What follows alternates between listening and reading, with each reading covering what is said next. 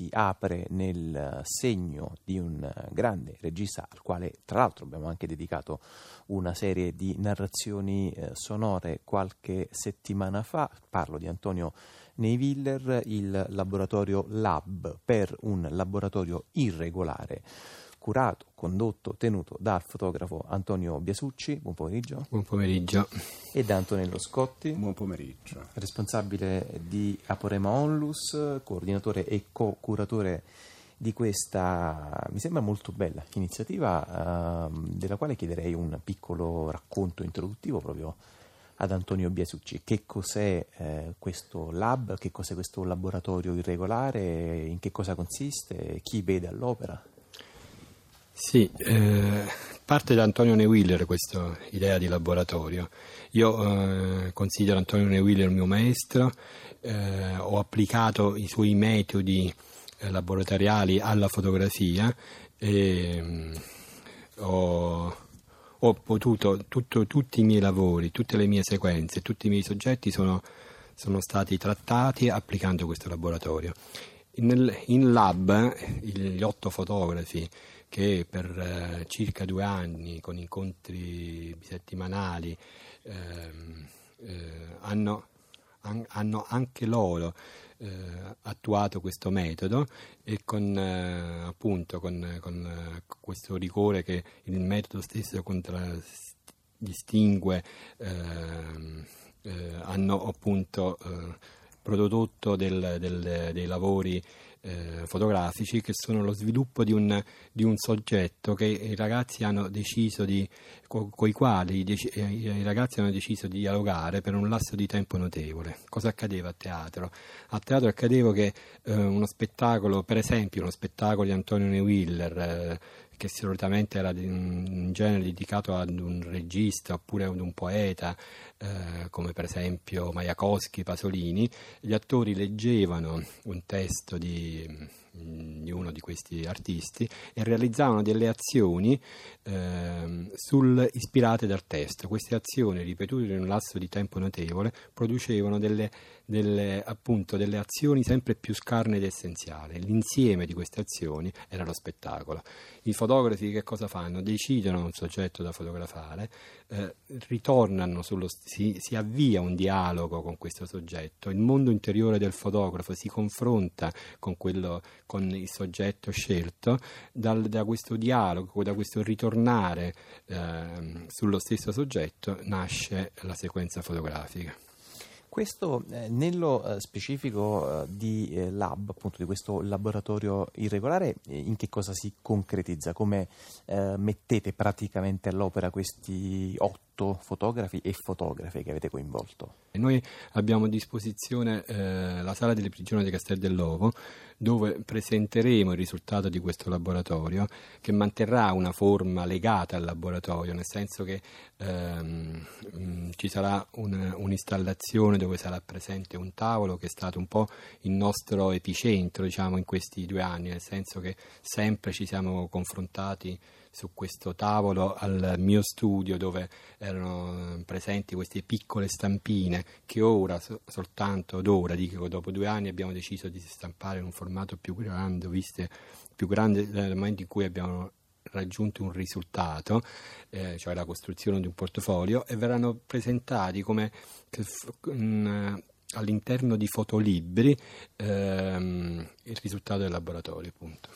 Dunque, eh, questo eh, laboratorio Antonello Scotti fa parte di una serie di esperimenti eh, didattici che per esempio Aporema Onlus porta avanti da almeno credo dieci anni, se non, sì. se non sbaglio.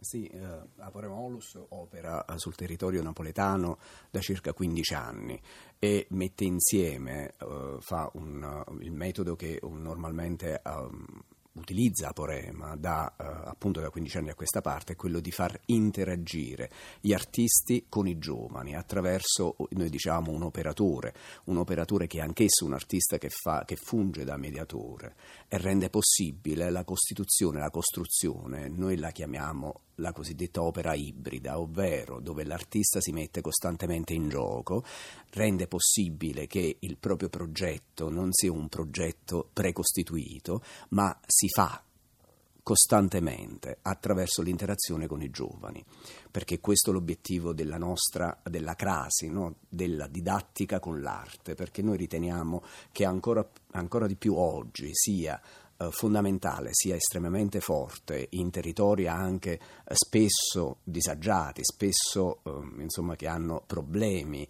eh, da un punto di vista eh, proprio di, di, di, natura sociale, appunto, no? e di natura socio-economica, no? estremamente svantaggiati sono perché noi lavoriamo su queste fasce, eh, rende possibile sia l'arte che la didattica, rende possibile una sorta di renovazione, diciamo, almeno questo è il principio speranza che inoculiamo, almeno all'interno all'interno di queste classi, perché noi di fatto lavoriamo, ovvero lavoriamo spessissimo all'interno della, scu- della scuola pubblica perché noi riteniamo che all'interno di essa è ancora possibile un futuro, è ancora possibile praticare una modalità di condivisione e di condivisione eh, diciamo applicata al territorio.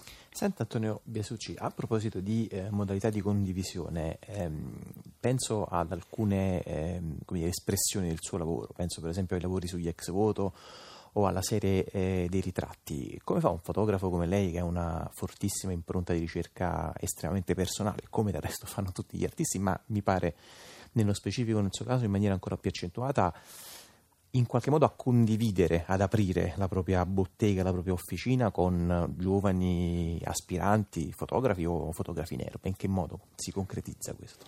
Eh Volevo precisare che, che cos'è l'hub principalmente? È il, è il, tentativo di restituire quello che mi è stato dato. Cioè io a un certo punto della mia vita mi sono posto questo problema, eh, nel senso che io stesso sono stato accolto eh, quando mi sono spostato dal, dal paese a Napoli, dalle varie persone che ho, ho, potuto conoscere, mi riferisco che so, a Patrizia Sposi, Antonio Willer, eh, Goffredo Fofi che allora viveva qui a Napoli. Eh, o Stefano De Matteis. Io ho, ho, ricevuto molto da queste persone e penso che sarei, ma anche nel, nel, nel eh, quello che è accaduto all'estero oppure in altri posti d'Italia.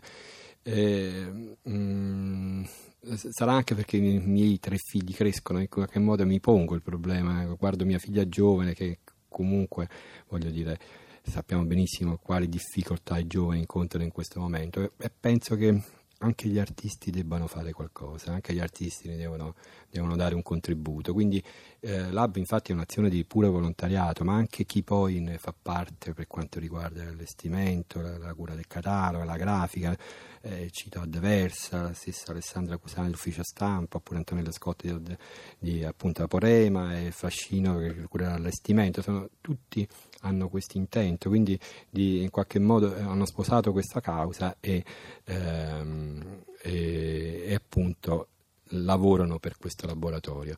Ma mm, come in realtà il, il metodo stesso di, del laboratorio di Antonio Wheeler spinge a, a, trovare una parte autentica di sé, quello di ritornare sullo stesso soggetto e, e questa autoanalisi, questo confronto. Chiaramente il soggetto è importante, tu hai scelto un, un soggetto con il quale condividere una parte della tua esistenza, va a scavare così a fondo che rende tutti, appunto, in questa circostanza, gli otto lavori perfettamente indipendenti, cioè nel senso che non si somigliano affatto, sono otto lavori con un'identità ben precisa. Nessuno somiglia al, al, ai miei lavori, ma per, non, non, poteva accadere. Sarebbe stato un fallimento, ma anche un, un fallimento, e sapevo che non era così, del, di, quest, di, un metodo che, che, era quello appunto di Antonio Neville. Allora, eh, in bocca al lupo e molti auguri eh, di buon lavoro ad Antonello Biasucci e Antonello Scotti, ai fotografi e alle fotografe che prendono parte a Lab per un laboratorio irregolare. Grazie. Grazie a voi, Grazie a voi. e complimenti per la trasmissione.